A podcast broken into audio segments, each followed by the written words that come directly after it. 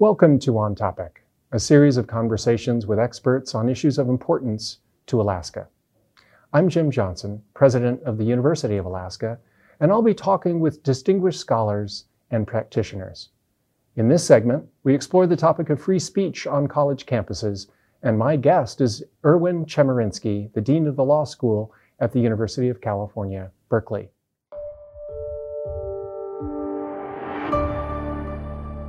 I want to welcome you, Erwin Chemerinsky, Dean of the Berkeley Law School, to our very first on-topic conversation here at the University of Alaska, sponsored by the University of Alaska Press. The whole idea here is to bring in national and global experts on issues of the day. Issues that are of concern to people, issues that are important to people not only here in Alaska, but nationally. And, you know, our role here at the University of Alaska is not just to do research and not just to teach and not just to do public outreach. Those are critical, no question about it. But we also have a very powerful role in convening and in hosting conversations on important topics.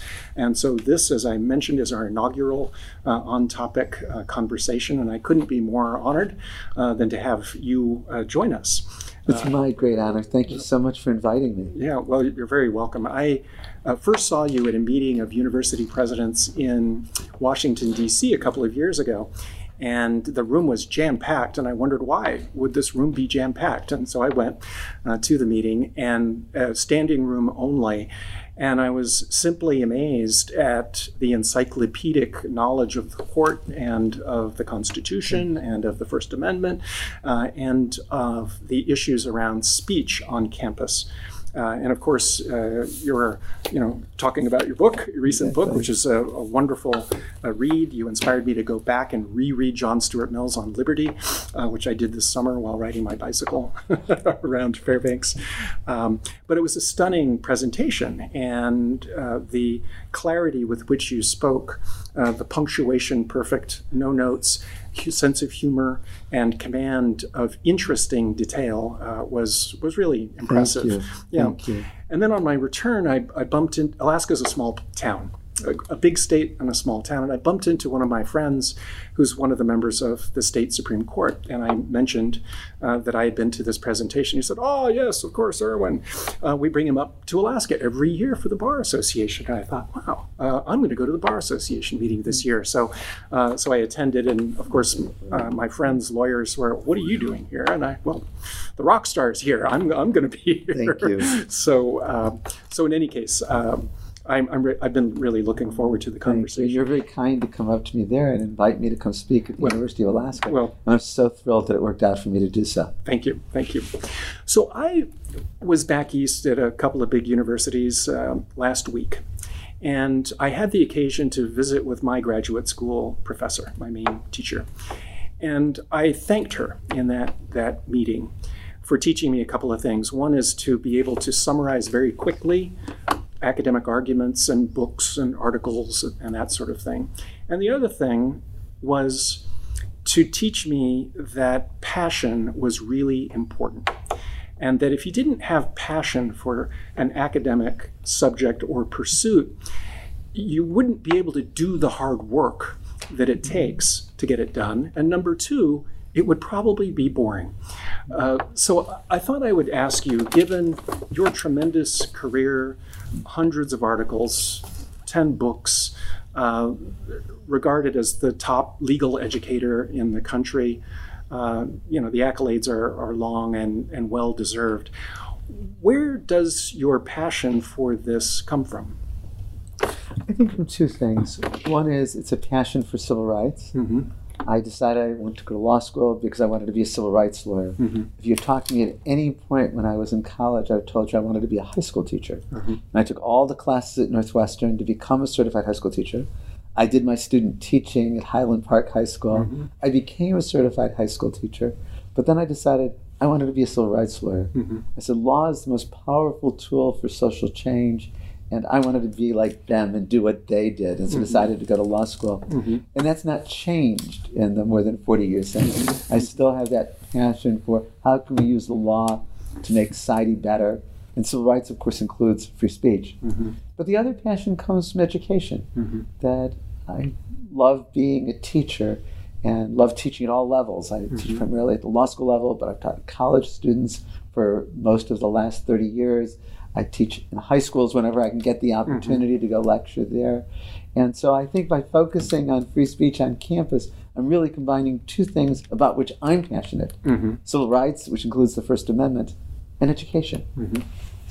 What worries you today as a scholar at the nexus between these very important parts of our society, the law and education? Are there things that worry you? My greatest fear is the lack of civic education in the United States generally.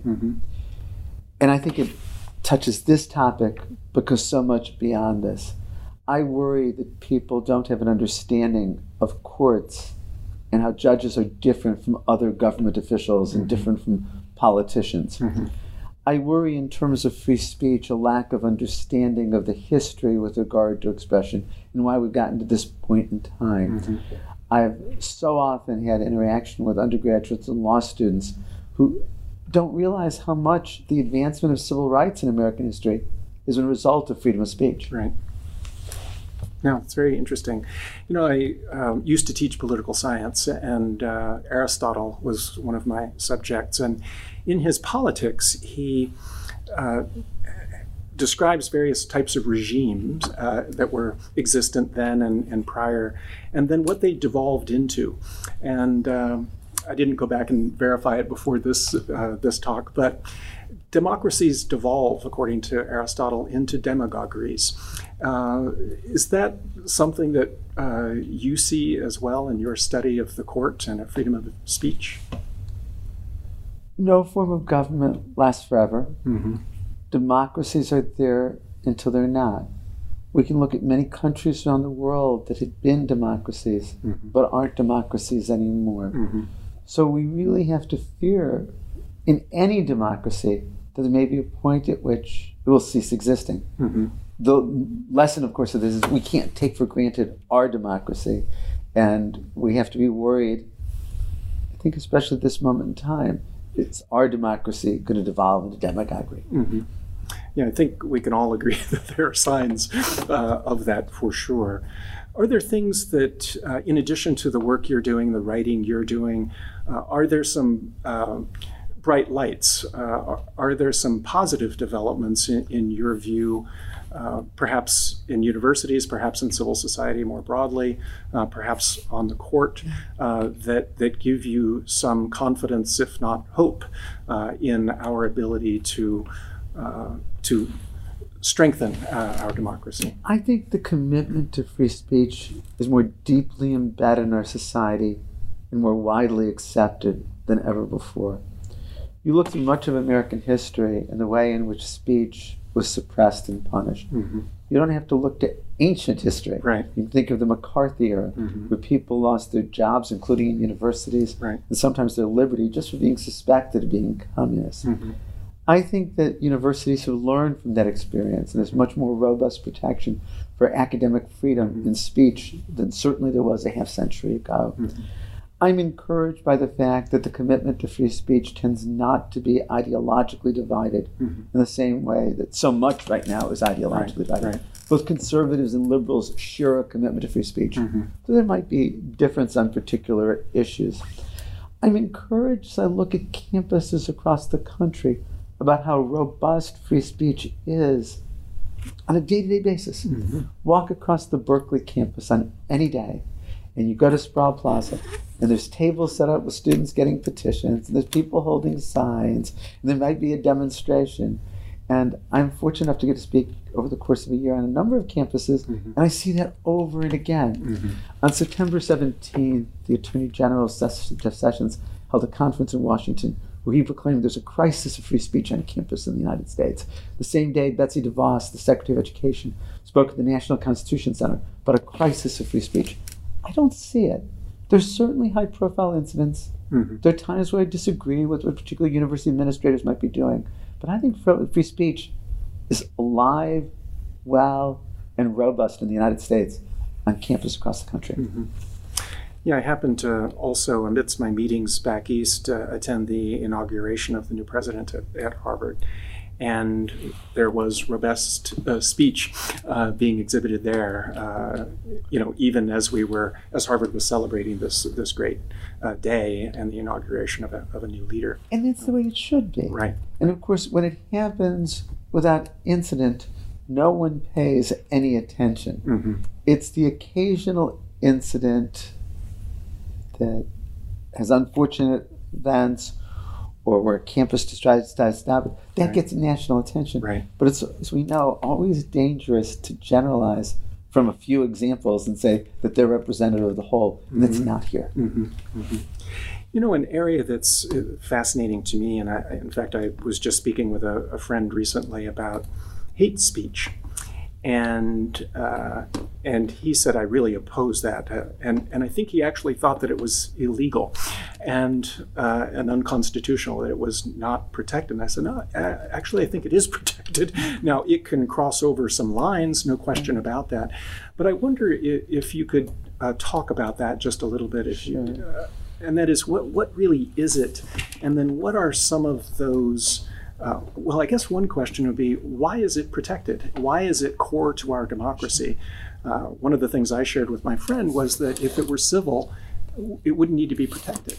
But if you could share some of your thoughts about hate speech, because I think it's very subjective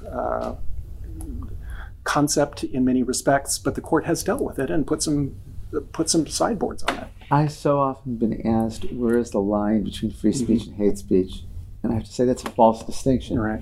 Hate speech is protected under the First Amendment. Mm-hmm. There was a Supreme Court case that involved the St. Paul ordinance that prohibited burning a cross or painting a swastika in a manner likely to anger, alarm, or cause resentment.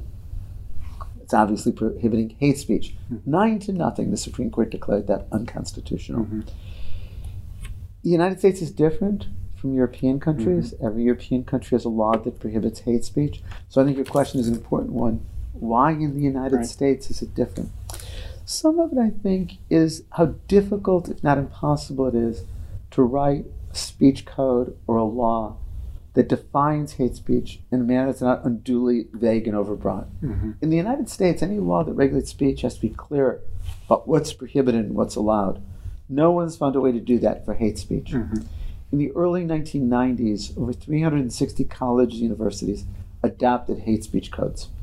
Most copied as their definition of hate speech things from the European law. Mm-hmm. One of the more famous was the University of Michigan. It prohibited speech that stigmatized or demeaned on the basis of race, sex, religion, sexual orientation. But what does it mean to stigmatize or demean? Mm-hmm. A sociobiology graduate student brought a challenge and said, I want to research about whether there's inherent difference in behavior between men and women. Might I be found to be stigmatized or demeaning on the basis of sex? And the court struck down the Michigan hate speech code. Mm-hmm. I think some of it is that experience has to show us that we have to be cautious about embracing laws like this. Mm-hmm. Inevitably, they're used against the very groups that are meant to be protected. Mm-hmm. From the time the University of Michigan adopted its hate speech code until it was struck down by the federal district court, every enforcement action under it was brought against African American and Latino students. Mm. You see the same thing in Europe. Mm. But maybe most of all, in answer to your question, hate speech is protected because it expresses an idea. It's a vile idea, but under the First Amendment, all ideas are protected. Mm-hmm. Justice John Marshall Harlan said, to censor words is to censor ideas. Mm. So we can't cleanse the English language to please the most squeamish among us. And maybe the bottom line is what you said. We don't need freedom of speech to protect the speech we like. We'd let that go on anyway. We really need freedom of speech to protect the speech we detest, because the only way your speech or my speech will be safe tomorrow is to protect the speech we don't like today. Mm-hmm. You know, you talked about the only speech that we listen to often is the speech we like. And I think there's a lot of discussion in the media today and in society generally about these echo chambers. And it goes back, of course, to deep psychological tendencies of humans, the concept of confirmation bias. That is, we only allow in that with which we agree. But I think it's been exacerbated. What are some of your thoughts about how universities, how other organizations might bridge that, I think, really yawning gap that is a real challenge to our democracy. I have a theory that I'm starting to work on, that the development of national media in the 20th century had a tremendously unifying effect on society. We were always a polarized society, North versus South, and we can talk about all of the other divisions. But when movies began, all of a sudden there was a national media that we were all seeing, and then it became radio, and everyone was listening to the same radio programs. And then television came, and there were 3 networks when I was growing up. And we all watched the same programs, and everyone was getting news from one of those places, like Walter Cronkite or Huntley Brinkley. That's dramatically changed now. The proliferation of media has many benefits, but it makes it very easy that if you're conservative, you can read and watch this. If you're liberal, you can read and watch this. And I believe that this has tremendously contributed to the polarization that we see in our society today. So then I get to your question, what can universities do? I think universities can model civil discourse, and universities can provide a basis for exposing students to a variety of different ideas. That I want on my campus and in my law school to have a series of debates on controversial issues. So long as the speakers can disagree without being disagreeable, they can model how people can handle controversial issues. And in that way also, by bringing in a wide array of speakers of different views, I can expose my students to things they may not otherwise do. And I think one of the great things about where I teach is literally every day at Berkeley Law, there's 3 or 4 different speakers. There's symposia and conferences every week. And then you go onto the larger campus where that's exponentially so. And that's what I think a campus and a university can and should do. How do you, and you address this to some extent in the book, this dilemma between on one hand, and it may be a false one, I don't know, but the dilemma on the one hand of fostering the intellectual diversity that you're talking about, which I think is core to the mission of our universities, and at the same time, a safe and respectful place for learning. And we try to navigate our way through that. What are some of your thoughts on, it's probably a false dilemma, I hope it is, but what are some of your thoughts about managing that dilemma that many universities face today? I think it is a dilemma, and there are times when there are tensions. I think that generally campuses need to find ways to create that inclusive learning environment that doesn't involve suppressing free speech. And there are many things that campuses can do in that regard. There are times when I think campus officials need to speak out and condemn a hateful expression. They can't stop it, they shouldn't punish it, but they can condemn it. We had an incident at Berkeley Law School last fall where Harvard Law professor Alan Dershowitz was going to speak.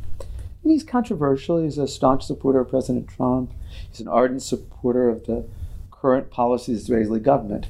And there were protests, but it was all peaceful. But then someone drew a swastika over his picture that was on a poster on a law school bulletin board. I learned of it at 4 o'clock on a Wednesday afternoon. At 8 a.m. on Thursday morning, I sent a message to the entire community condemning the hate speech and explaining why it's inconsistent with the community we are and that we aspire to be. I don't deny that seeing the swastika caused great emotional pain to people, and no message from me was going to lessen that. But it is an important occasion for saying, this is who we are. I think counter-speech and counter-demonstrations are important.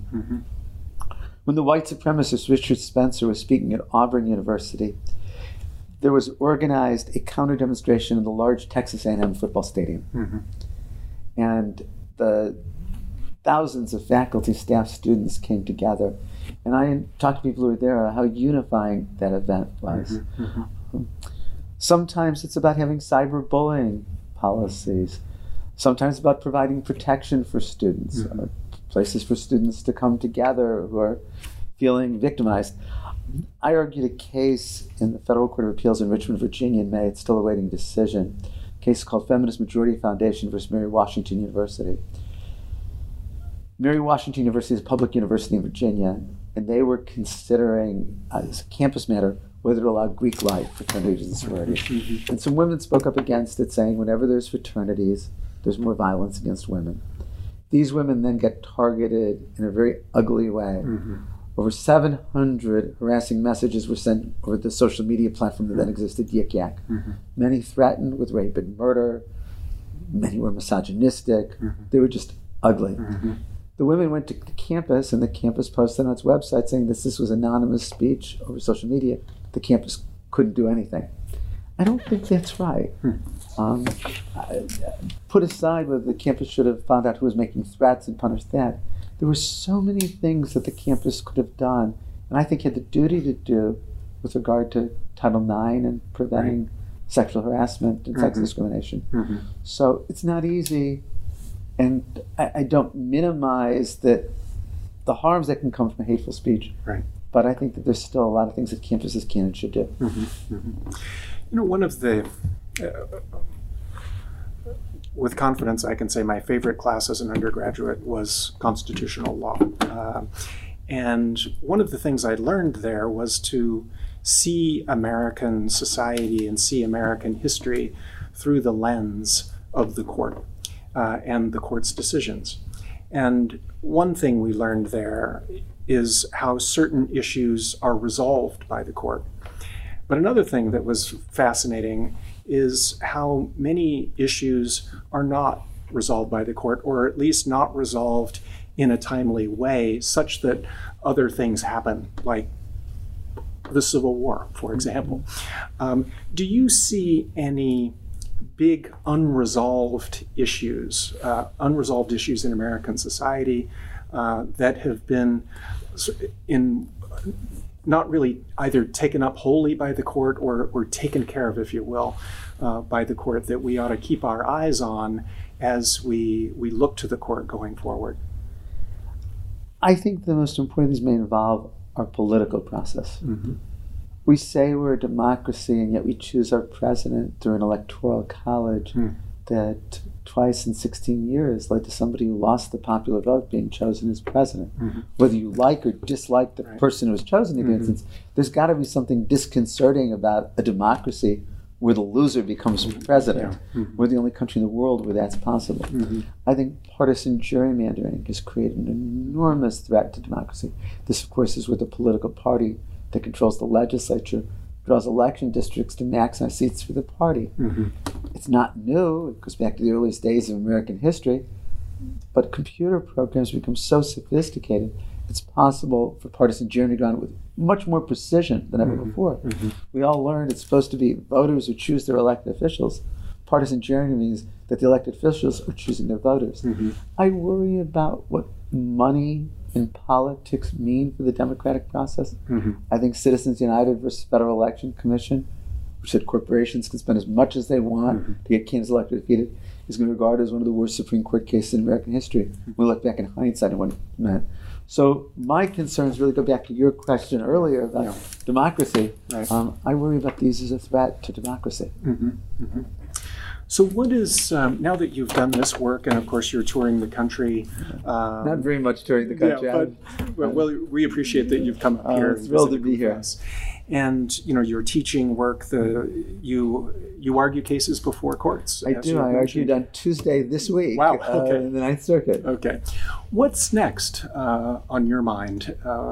Because I know a mind like yours you're always thinking ahead. And what are some things you can share? Sure. Well, you're very kind to ask. That's on your screen for the future. Like you, my primary professional obligation is administration. I'm the dean of a large and complex law school. Mm-hmm. I'm just beginning my second year in that role, and I hope I'll do it for many years to come. Mm-hmm. And I've discovered that's a more than full-time job. In terms of writing, I have a new book coming out in November titled We the People, a Progressive Reading of the Constitution for the 21st Century. It's a book that I wrote, frankly, after President Trump was elected, and foreseeing a conservative court for a long time to come, and saying, what's an alternative vision of the one we're likely to see from the Supreme Court? Mm-hmm. And I'm excited for the publication of that book. As you know, one of the great feelings is when all the page proofs are done and everything is finished and just waiting for it to come out and to hold it. Yeah. I now want to write a book about after Trump. And I'm not exactly sure what form it will take. Maybe just focusing on the federal judiciary, maybe more generally rebuilding government. But I think that the Trump presidency has been unlike any in American history, and we need to think about what comes next. Mm-hmm. But I'm at the earliest stages of thinking about that. Yeah. You know, some of the faculty I met with when I was back east last week, one is the editor of the program on Negotiations Journal at Harvard, the Negotiation Journal. And the next edition will be about the effects of the current administration on how we resolve conflict, not simply in our institutions of our legislatures, our courts, but also how we resolve issues in labor management relations, for example, or in commercial contexts and other areas. So I think there are quite a few fellow travelers, I think, across the country looking at these issues and hopefully seeing that there may be some positive attributes of something on the other side as well. You know, when you talk about disagreeing in an agreeable way, I think some of the time that requires us to really listen to that other side. And is there a little gem there that we hadn't really thought about? And how do we capture that? And maybe that's a way we can come together. I think that's right. And I wish we could talk about this without it seeming partisan. Mm-hmm. I wish I could criticize President Trump's nastiness and rhetoric without it seeming political, mm-hmm. because I wouldn't want a Democrat to be as insulting and as nasty mm-hmm. as President Trump is. And yet I don't know that I can say that without it coming off as partisan and political. I don't mean it to be. Mm-hmm. Mm-hmm. Mm-hmm. It's all about how we choose to talk to one another. Yeah, and listen. I think that's right. An art, perhaps, but really a practice. It's all about projection and transmission and less, unfortunately, about a calm and humble, perhaps, but often that's the courageous path, listening and learning from each other. I very much agree. Yeah. Well, Dean Chemerinsky, thank you. It's been a real honor and a pleasure for me to have this conversation with you. Thank you so much for sharing your insights. Brief though it is, because you know so much, we could spend hours and hours, I'm sure, talking about these interesting issues. For more on this important topic for universities, and I think really for our democracy, I would commend Dean Chemerinsky's book, Free Speech on Campus, co-written with Howard Gilman and published in 2017. So a very, very timely work. So thank you so much. Truly my honor and pleasure to do this.